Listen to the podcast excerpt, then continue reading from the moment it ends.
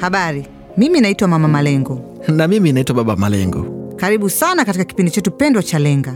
Kipindi hiki cha redio kinakupa dondoo zitakazokusaidia kusimamia pesa zako. Na leo tunaongelea kifaa chenye maajabu na chenye uwezo mkubwa sana wa kutusaidia kuimarisha usimamizi wa pesa zetu, ila wengi wetu hata hatujui kutumia ipasavyo kifaa hiki. Kifaa gani hicho, Baba Malengo? Ninaongelea sio kingine bali simu yako ya mkononi. Mpaka mwisho wa kipindi hiki utakuwa unaweza kutumia simu yako kwa vitu vingi sana. Aa, vitu ambavyo hata hukudhania. Utakuwa unaweza kuitumia kufanyia biashara, kupata taarifa, hata kupata vitu kama bima ya afya. Simu ya mkononi ni zana mahususi inayoweza kukusaidia kusimamia pesa zako.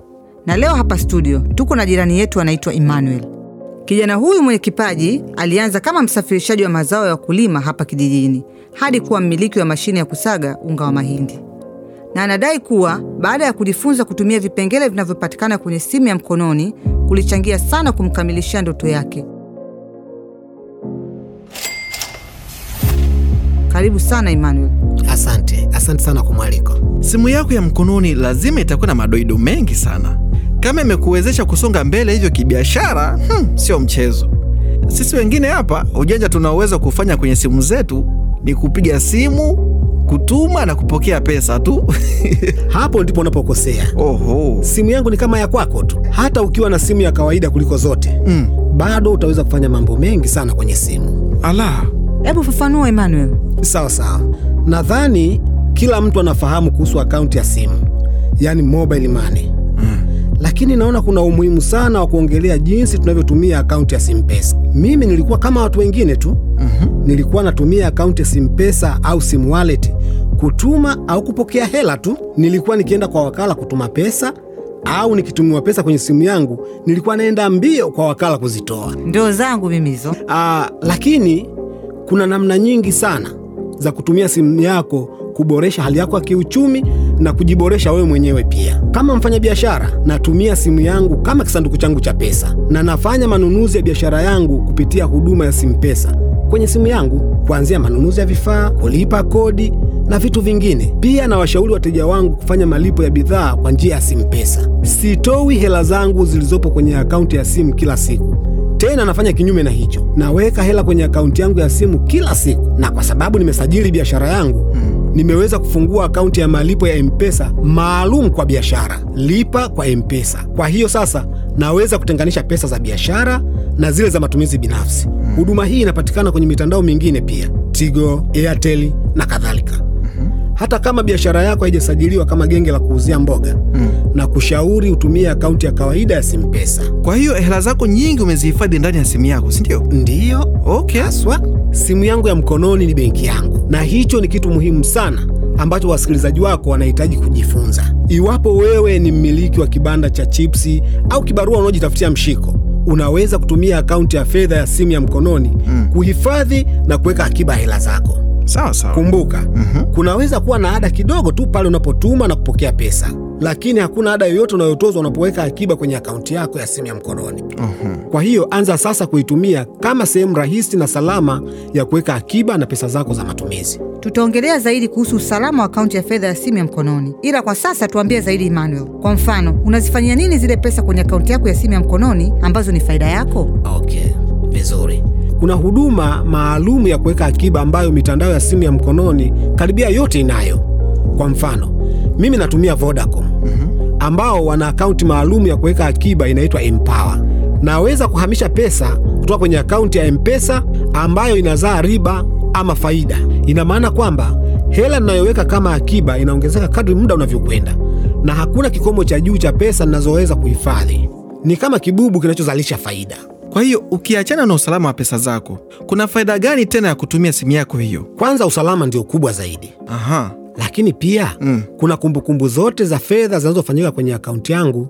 Hii inasaidia kujipanga na kuwa na nidhamu ya fedha. Kuhifadhi pesa zangu zote kwenye akaunti yangu ya simu imenifanya nipunguze matumizi ya pesa yasiyo ya msingi. Faida nyingine kubwa ni kwamba siku hizi baadhi ya mitandao ya simu inatoa huduma ya kukopa. Wanawakopesha wateja wao wanaoonekana kwamba wanahifadhi pesa mara kwa mara kwenye akaunti zao za simu ya mkononi. Mi nimeshachukua mkopo mara mbili sasa kwa ajili ya kukuza biashara yangu. Ni rahisi sana, unapata mkopo hapo hapo. Ila pia kitu kingine ni kwamba Akaunti ya fedha za simu za mkononi inazingatia usafi, haswa kwenye vikundi vya kuweka akiba na kukopa. Tena hiyo ni moja ya sababu ambapo vikundi vinashauriwa kutumia akaunti ya fedha za simu za mkononi. Hela ambazo zinapitia mikono ya watu wengi zinaweza kuchangia kusambaza virusi na magonjwa. Wow, vizuri sana. Hey, bado kuna mengi, Mama Malengo.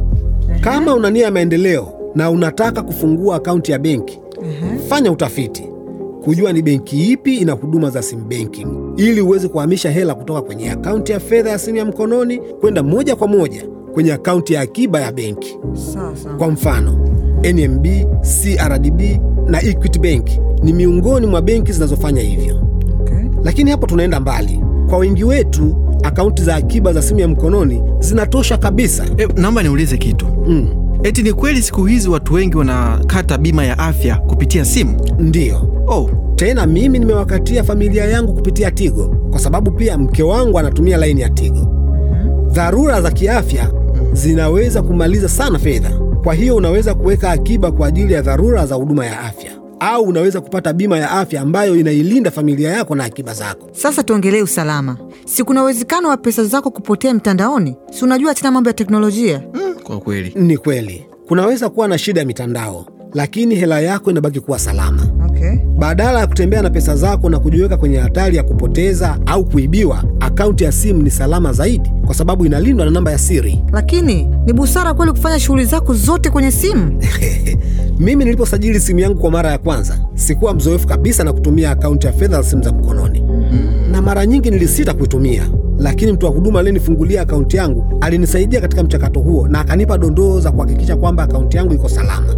Akaniambia kwamba wakati wa kuweka namba ya siri, epuka kutumia namba rahisi kama vile 1234 au 0000 au tarehe muhimu kama vile tarehe yako ya kuzaliwa ambapo mtu anaweza kuigundua. Pia chagua namba ambayo itakuwa rahisi kwako kuikumbuka. Lakini simu yangu ikiibiwa, je, itakuwaje? Simu hizi ataondoka na akiba zangu zote? Simu yangu mwenyewe pia iliibiwa Oh, oh. miezi michache iliyopita. Pole sana. Yaani niliogopa, nilijua akiba zangu zote ndio zimeenda, lakini kwa kuwa akaunti yangu ilikuwa inalindwa na namba ya siri, aliyeiba simu yangu hakuweza kuingia kwenye akaunti yangu ya fedha ya simu. Afadhali. Nikatumia simu ya rafiki yangu kuwasiliana na huduma kwa wateja ya mtandao wangu ili wazuie akaunti yangu. Baada ya kununua simu yangu mpya, nilienda kurenew laini yangu pamoja na akaunti yangu ya fedha ya simu za mkononi. Pesa haikuwa imepotea hata senti moja. Bwana we. Una bahati, aliyeiba simu yako hakuwa anafahamu namba yako ya siri. Yangekuwa mengine. Kuna rafiki yangu mmoja, Mama Nuru, aliingizwa mjini na ndugu yake mwenyewe aliyekuwa anajua namba yake ya siri, akamlamba pesa zote. Da, hiyo inasikitisha sana. Haishauriwi kumwambia mtu yeyote namba yako ya siri, inatakiwa iwe siri kabisa. Mtu yeyote anayejua namba yako ya siri anaweza kuingia katika akaunti yako ya pesa bila hata ya idhini yako. Mm, kuwa na akaunti ya fedha ya simu inaonekana ina majukumu. Ndiyo, kama wateja wa simu tuna majukumu ya jinsi tunavyotumia simu zetu. Ni muhimu kuziweka salama. Inabidi kila mtu ahakikishe laini yake imesajiliwa na namba ya siri inakuwa ni siri yake mwenyewe. Pia tuna jukumu la kutoa taarifa kwa watoa huduma wa mitandao yetu pale simu au laini ya simu inapopotea au kuibiwa. Na je, kama itatokea kwa bahati mbaya nikatuma pesa kwa mtu ambaye sikudhamiria kumtumia, itakuwaje? Ah, sasa hapo inabidi uwahi kutoa taarifa kwa mwakilishi wa huduma kwa wateja wa mtandao wako Okay. ili wazuie muamala uliofanyika. Aha. Kuna namna ya kupiga simu bure, yaani unapiga mia moja inayotumika kwa mitandao yote. Kama hela bado hazijatolewa kutoka akaunti ya mtu aliyetumiwa hizo pesa, unaweza kurudishiwa katika akaunti yako bila kutozwa gharama yoyote. Kwa hiyo nikifuata majukumu yote haya, kuna uhakika kwamba taarifa za akaunti yangu ziko salama? Kuna taratibu unazopaswa kuzifuata ili kuhakikisha kuwa taarifa zako na akaunti yako ya pesa ziko salama. Usimshirikishe mtu yeyote taarifa zako binafsi, ikiwemo taarifa zako za fedha. Tumia namba ya siri ambayo ni ngumu mtu yeyote kuigundua. Usitoe namba yako ya siri hata kwa mtu wa huduma kwa wateja anayekuhudumia. Usitume hela kwa namba usioijua. Unapotuma pesa, hakiki namba ya wakala, namba ya mfanyabiashara au namba ya mpokeaji mara mbili mbili, ili kuepuka kutuma pesa kwa mtu usiyemkusudia. Asante sana kwa kutupa hizo dondoo Emmanuel. Msikilizaji, tumekuwa tukiongelea simu ya mkononi na akaunti ya fedha ya simu ya mkononi au Simpesa, lakini Mama Malengo, unaonaje kuwashirikisha wasikilizaji wetu vitu vingine ambavyo wewe umekuwa ukivifanya na simu yako eh? Ndiyo mme wangu. Nimekuja kugundua kwamba simu yangu ni kifaa kizuri cha kujipatia taarifa. Kuna mashirika mengi sana yanatoa taarifa za moja kwa moja kwa kupitia simu zao. Kwa mfano, kuna huduma ambayo wakulima wanaweza kupata bei za mazao, pembejeo na taarifa nyinginezo, ili waweze kuuza mazao yao bila kudhulumiwa. Unaweza kupiga nyota 149 nyota 46 nyota 4 alama ya reli kupata taarifa hizi. Huu ni mfano mmoja tu, zipo huduma nyingi. Nyingine inaitwa Elimika. Unapiga simu bure kwa namba hii 0901760321 na unapewa orodha yenye mada nyingi za kuelimisha. Na kutokana na huu mlipuko wa virusi vya korona, unaweza kupiga simu kwenda namba 199 ama 080011000124 kupata taarifa za dalili ya ugonjwa, njia ya kuwa salama na kuchukua tahadhari. Kupiga simu hii ni bure. Mama Malengo, inaonekana umeanza kuwa mtaalamu wa simu sasa. Sijakufikia wewe bado Emmanuel, lakini baada ya kipindi cha leo, sisi pamoja na wasikilizaji wetu hatutakuwa miongoni mwa watu ambao hawana taarifa za kutosha kuhusu simu na huduma za simu. Ah, kweli kabisa mke wangu. Wasikilizaji, sisi ndo tunawaaga hivyo, ila kumbuka kwamba kuna mengi sana unayoweza kufanya kwenye simu. Njia salama kabisa ya kutuma na kupokea pesa ni kupitia simu ya mkononi. Tumia akaunti yako ya simu ya mkononi kama sehemu salama na rahisi kuhifadhi pesa zako. Ukishazoea, anza kuchunguza huduma nyingine kama vile akaunti ya akiba, bima ya afya na huduma nyingine. Akaunti yako ya fedha ya simu ya mkononi ni salama kabisa, mradi tu mtu yeyote asijue namba yako ya siri. Iweke salama na hakikisha sio rahisi mtu kuigundua, ila hakikisha we mwenyewe unaikumbuka. Mwisho, simu yako ya mkononi siku hizi ni zana nzuri sana ya kupata taarifa, iwe kwa njia ya meseji au sauti. Tumeongelea baadhi ya huduma hapa, lakini zipo nyingine nyingi. Kwa hiyo chukua simu yako ya mkononi na ufanye uchunguzi. Naam, Emmanuel, tukushukuru sana kwa kuwa nasi leo hii kwenye kipindi chetu. Asante. Msikilizaji, ulikuwa nasi baba na mama Malengo pamoja na mgeni wetu Emmanuel. Asanteni kwa kusikiliza kipindi chetu cha Lenga. Kwa herini.